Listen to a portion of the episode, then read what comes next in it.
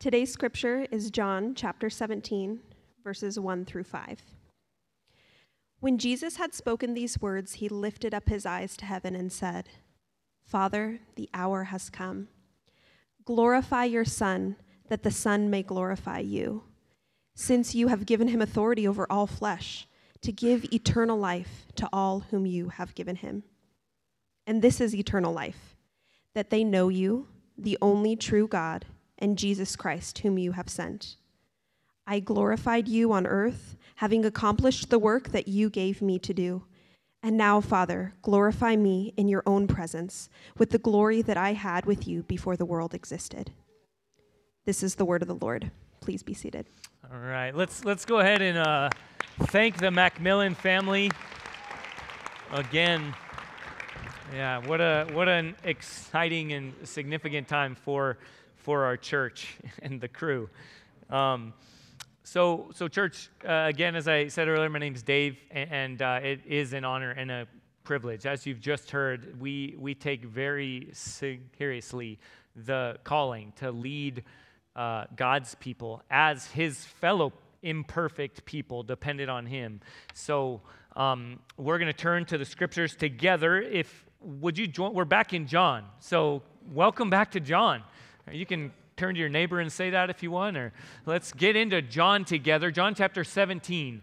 If you have a copy of God's Word, go ahead and meet me there. If you don't, will you hold your hand up high and keep it up? We want to get you a Bible. Okay, we want to make sure everyone has a Bible of their own. Y en español, si quiere la Biblia y no tiene, por favor, levanta su mano y diga español.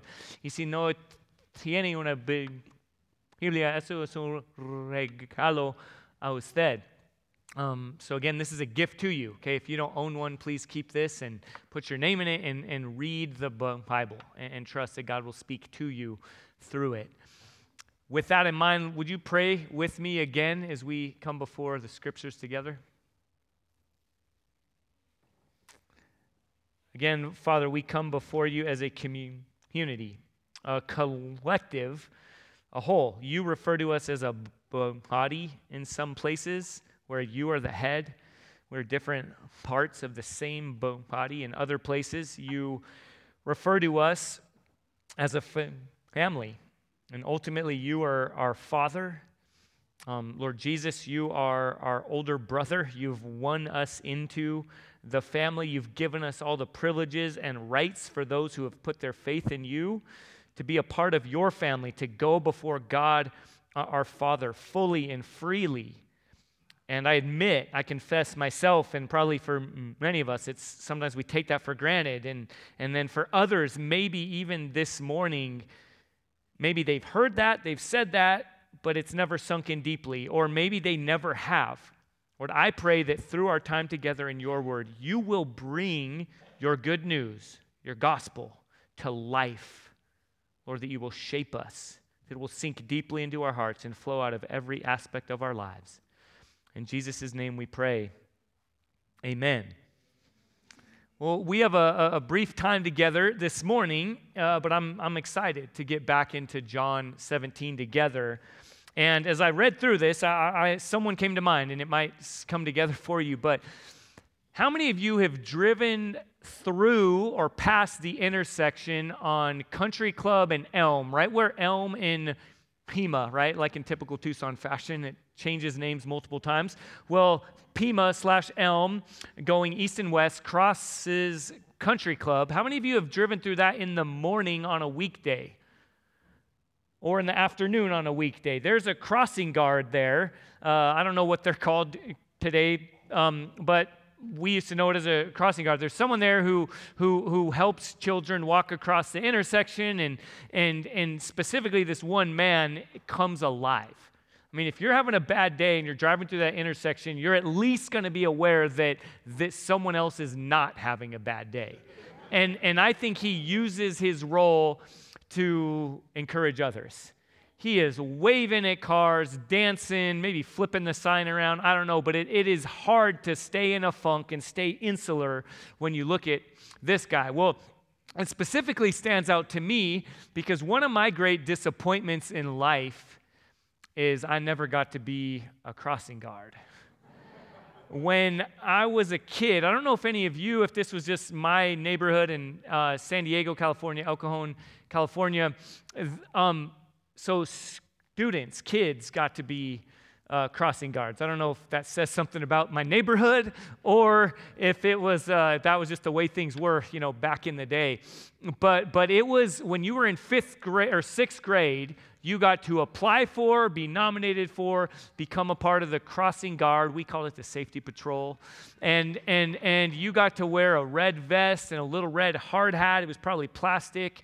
Well, my older brother got to be one, and it was, I mean, you got out of class a little bit earlier you walked in formation. I think they even had it broken down like military, like sergeants and captains and different things. And it was only like three or four people at a time, but you'd walk out in order and you did, and they'd all stop together and do this whole this whole deal. And right there in their red vests and their red you know, hard hats, and they'd stand out there on the corner of um, Greenfield, right near Greenfield and Mollison in El Cajon, California, and have the authority to stand in front of cars, adults, right? It could be other teachers, whoever, and you, you'd hold the sign out here and you'd stop and you'd be like this, and it was a big deal. well, we moved between fifth and sixth grade for me. And, and then I lived in Arkansas. There are not intersections uh, where I lived. so, so there was no safety patrol.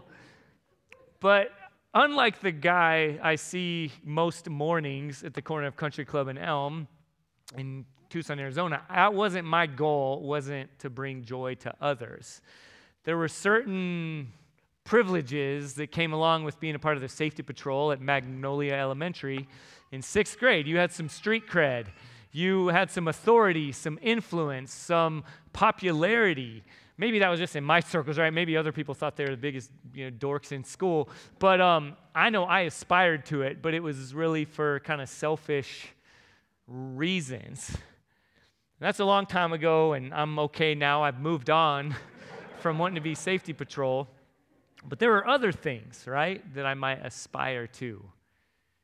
What is it for you? What was it for you? What, what role of privilege, power, affluence, influence did you or do you aspire to? Because we all have something that we want to either cling to or eventually get and then cling to for our good, for our gain. And the result is we clamor over each other. We trample over one another. We want to push others down and build ourselves up for selfish gain.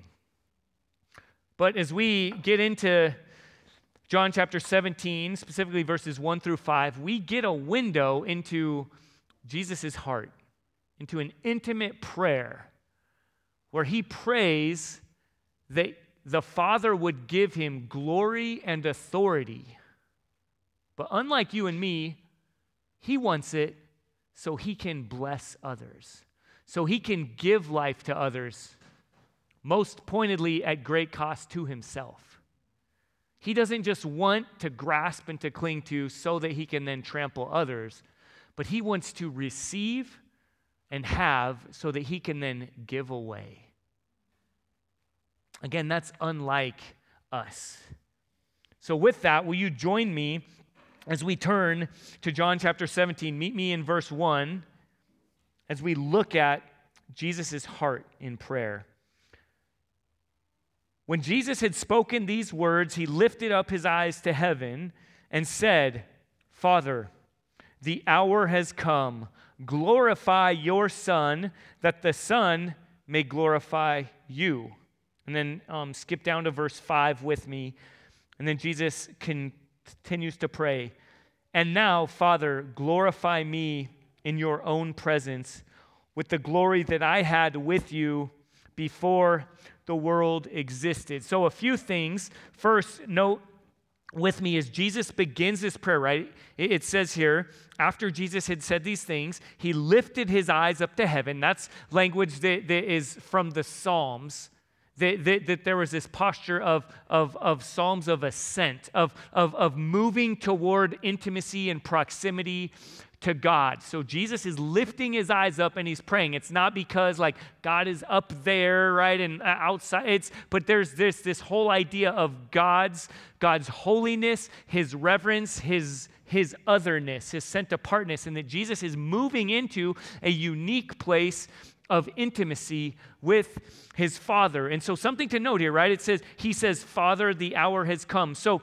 as Jesus is praying, first as we move into this passage, it's important for us, especially in you know 2022 in our world, this is first and foremost a prayer.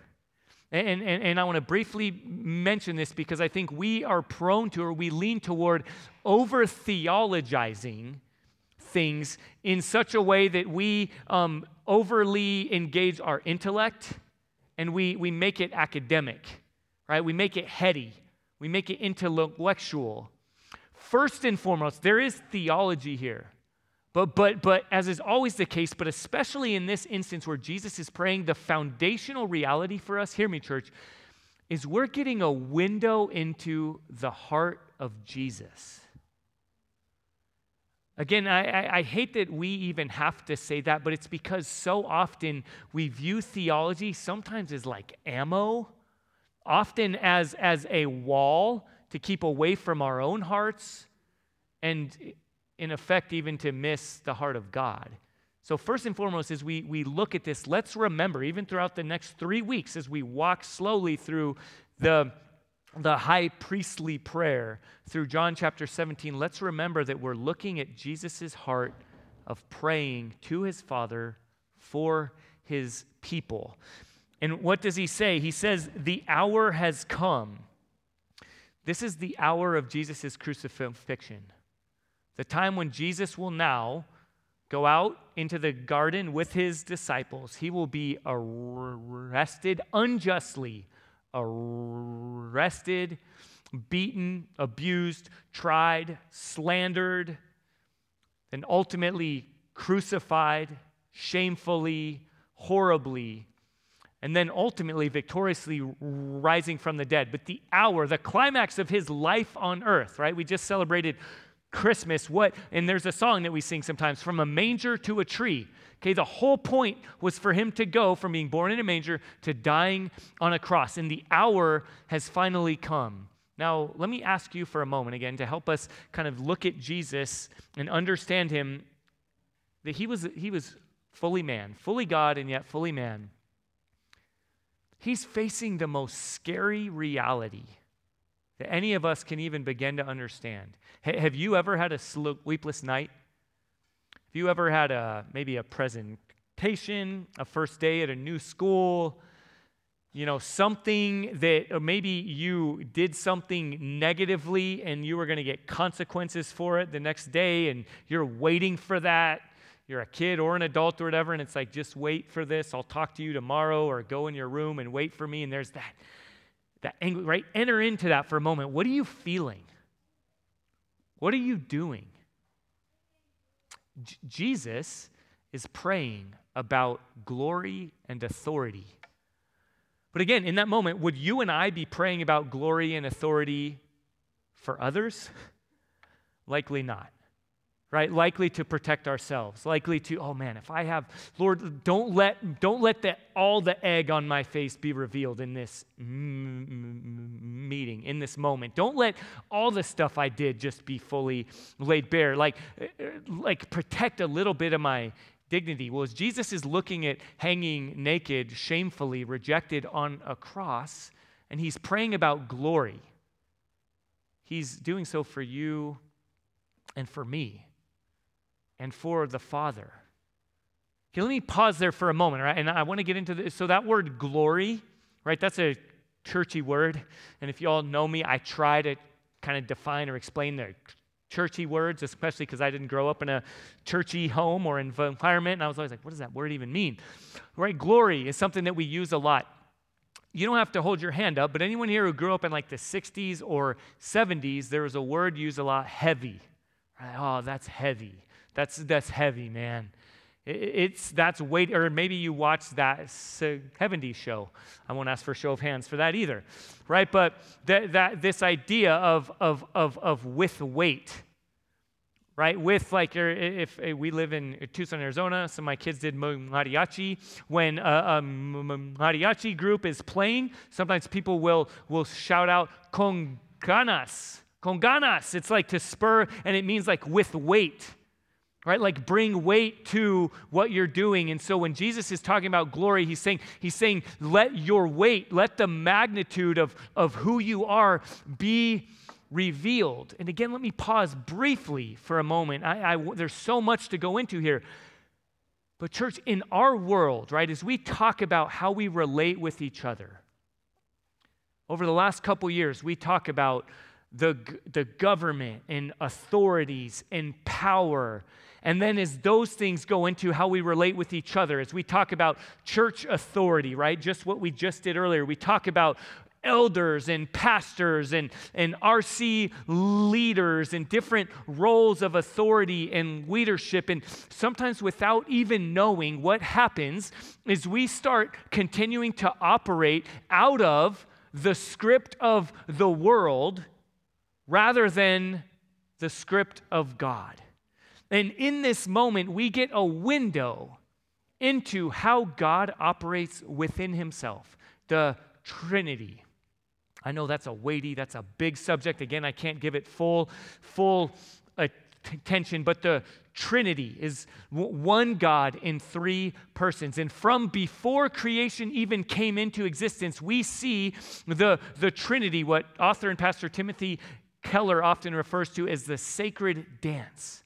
And most often, when we press into that, we see a continual routine of deferring, of honoring and deferring. And, and, and so I'm just going to go there for a minute again. When we talk within our church about, about, about husbands and wives, about, again, elders and church, elders and pastors and church relationships. We talk about relationships of, of authority and submission. Our propensity is to go to the world, and we've seen this to go to, oh, wait, and to assume there's, there's, there's, there's grasping and there's clamoring and rightly so. There's, we're, we're, we're defensive because there's abuse of authority, there's abuse of, of influence, there's abuse of, of power. And, and time and time again, we see the script being played out of, I want more so that I can build myself up and push others down. But when we look at the relationship of God within Himself, we see this this something completely different. We see the Son like just i hope you're tracking are you tracking with me right now? You can say not yet fully. And so hang with me right? Again in verse 5 we see jesus says and now father glorify me in your own presence with the glory that i had with you before the world existed. So remember jesus is god. Okay jesus is on the throne. In Genesis 1 and 2, we see this beautiful Hebrew poetry of God creating the world, and we see the relationship among the Father, Son, and Holy Spirit beautifully, perfectly working together. And then Jesus, God the Son, right? It's not like second class. He's not JV. It's not like God the Father is God 1A. Jesus is 1B. The Holy Spirit is 1C. That's how we often think about it. But fully God, Jesus humbly and obediently being sent by the Father. And then we see here that he is dependent on the Father. He's asking the Father to glorify him. In verses 2 and 4, which we'll get to in a moment, he recognizes that the authority he has is given by the Father as he fulfills his ministry on earth. And all throughout, we see that Jesus is relying upon God, the Holy Spirit, to empower him and enable him and equip him to carry out the ministry that he's called to. When Jesus walks on water, when Jesus heals the leper, when Jesus feeds the 5,000, it's not just Jesus pulling out the God card, it's Jesus relying on the Holy Spirit, depending upon. In a sense, they're submitting to the power of the Holy Spirit. But then when Jesus ascends, right after he dies and raises from the dead and then ascends to the right hand of God the Father, what does Jesus do? He sends the Holy Spirit, the helper. in our category, in our world, right, you would think that the Spirit would be like, whoa, whoa, whoa, now you're going to send me? I, I'm the one who helped you do all the stuff that when you were on earth. Like, now you're going to send me? Right? That sounds silly, but is that not the, the economy, the play, the script that we tend to operate in? Let's acknowledge here it's completely different when we look at God. So when we see God the Son, Jesus, praying to his Father, there's humility, there's, there's, there's deference, there's not a clamoring, there's absolutely no selfishness. And why does Jesus ask for these things? For you and for me. Look in verses 2 and 4 now as we read and then Jesus continues, since you have given him authority over all flesh. He's referring to himself there. As you, you have given him authority over all flesh to give eternal life to all whom you have given. I glorified you on earth, having accomplished the work that you gave me to do. So, that word authority that Jesus is acknowledging he's been given. Okay, think of it like this. When we were in, in Mark, we talked about this, and that was now it feels like an eternity ago, right? That word authority, when, when it comes up, is, is, is like, um, like author. Okay, the, it's, it's of original stuff. So again, this is a reminder that Jesus, who is fully God, who is the author of life, Okay, this is a reminder back to um, John chapter 1, right? And then back to Genesis 1 and 2 that Jesus is God, that He is, in the beginning was the Word, and the Word was with God, and the Word was God, that all things were created through and for Jesus. So Jesus here is talking about glory and authority. But why? He says, so that I can accomplish the work that you have given me.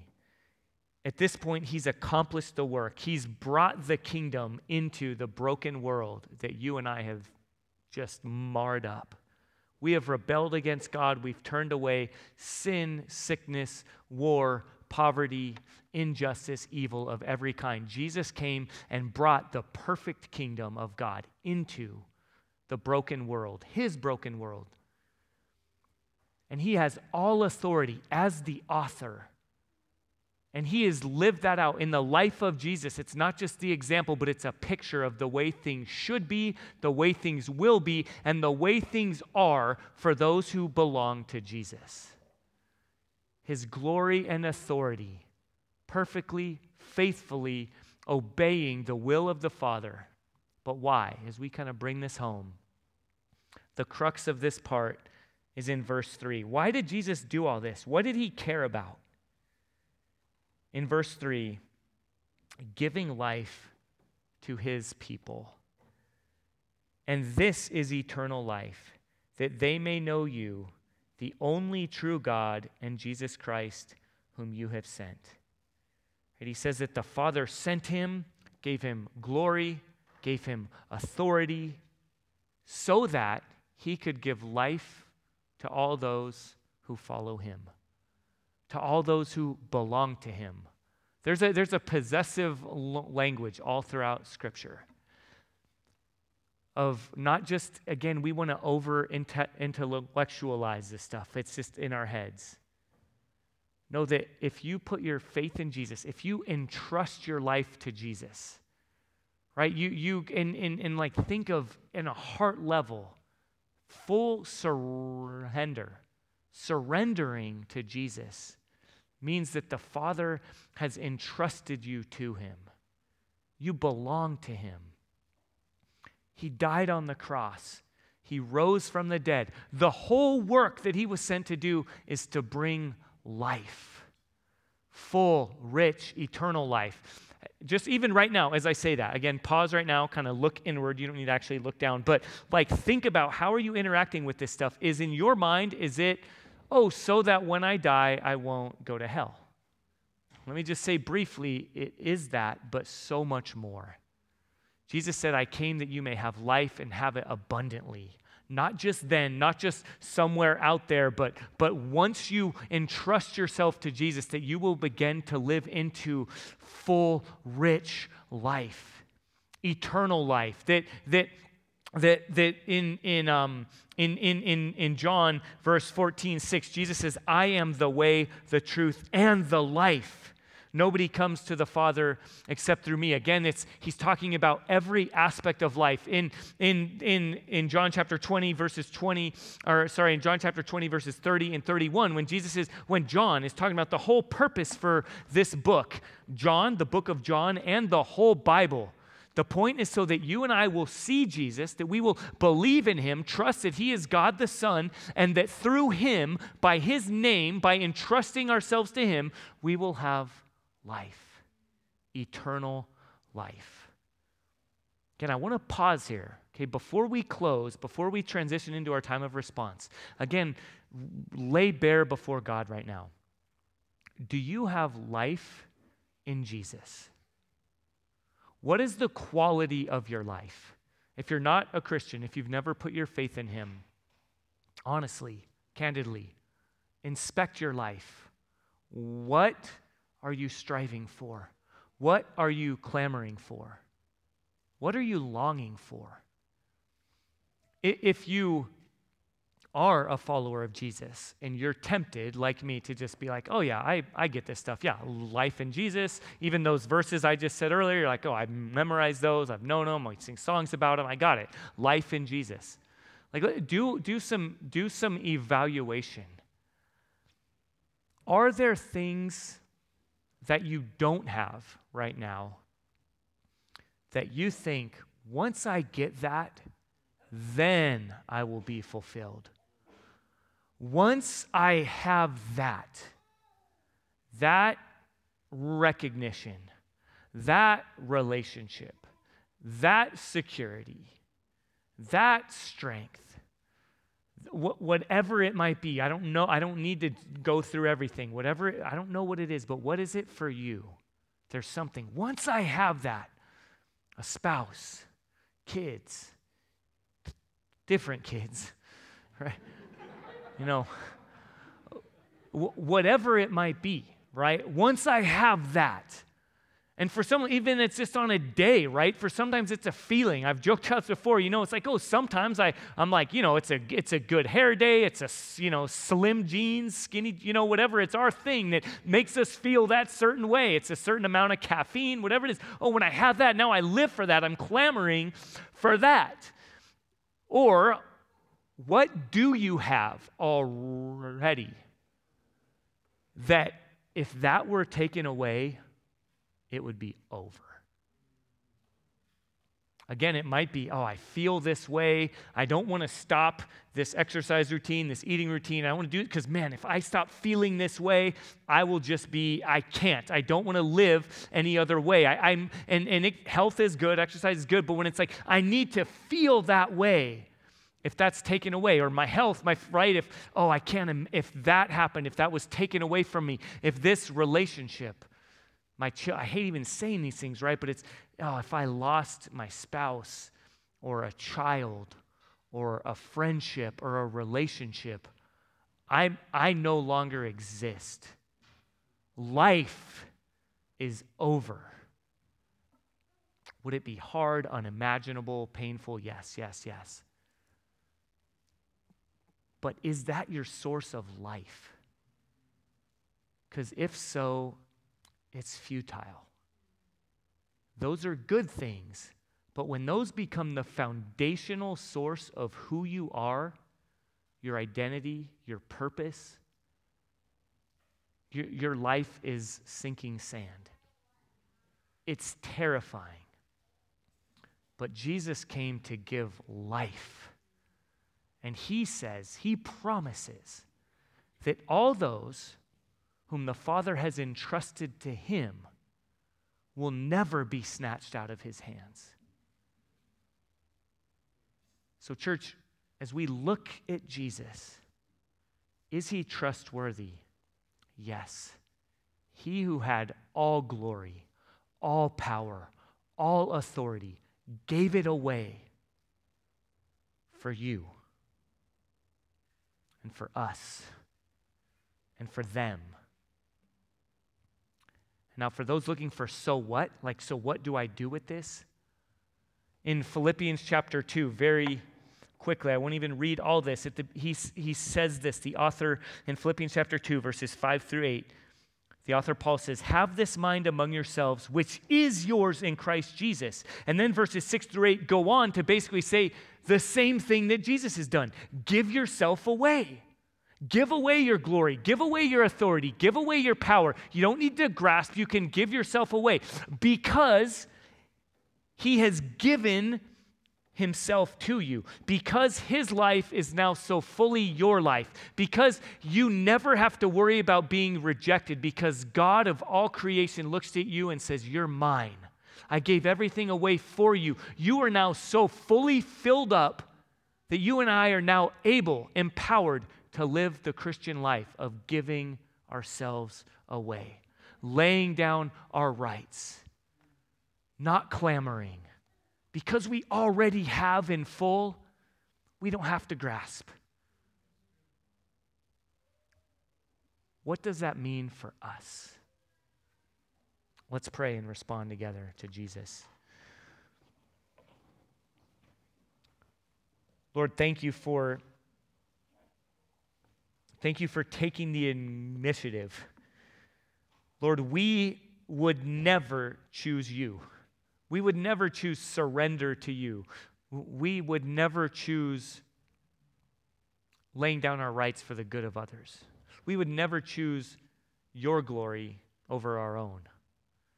And yet, Jesus, you, who had all glory, all authority, laid it down time and time again. Even in that moment, praying to your Father, you asked for glory. You recognized your authority so that you would be all the more empowered to fully give yourself away on the cross. Lord, again, I pray now, even now, as we go into a time of responding to you, Lord, that this sinks deeply into our hearts, that this isn't high theology that we don't stay in our heads. Lord, I pray that everyone in this room is compelled, empowered to understand your incredible sacrificial love for us so that we can now respond to you and live life, full, rich, powerful life, Christ like life of giving ourselves away for your glory, others' good, and our joy. Amen.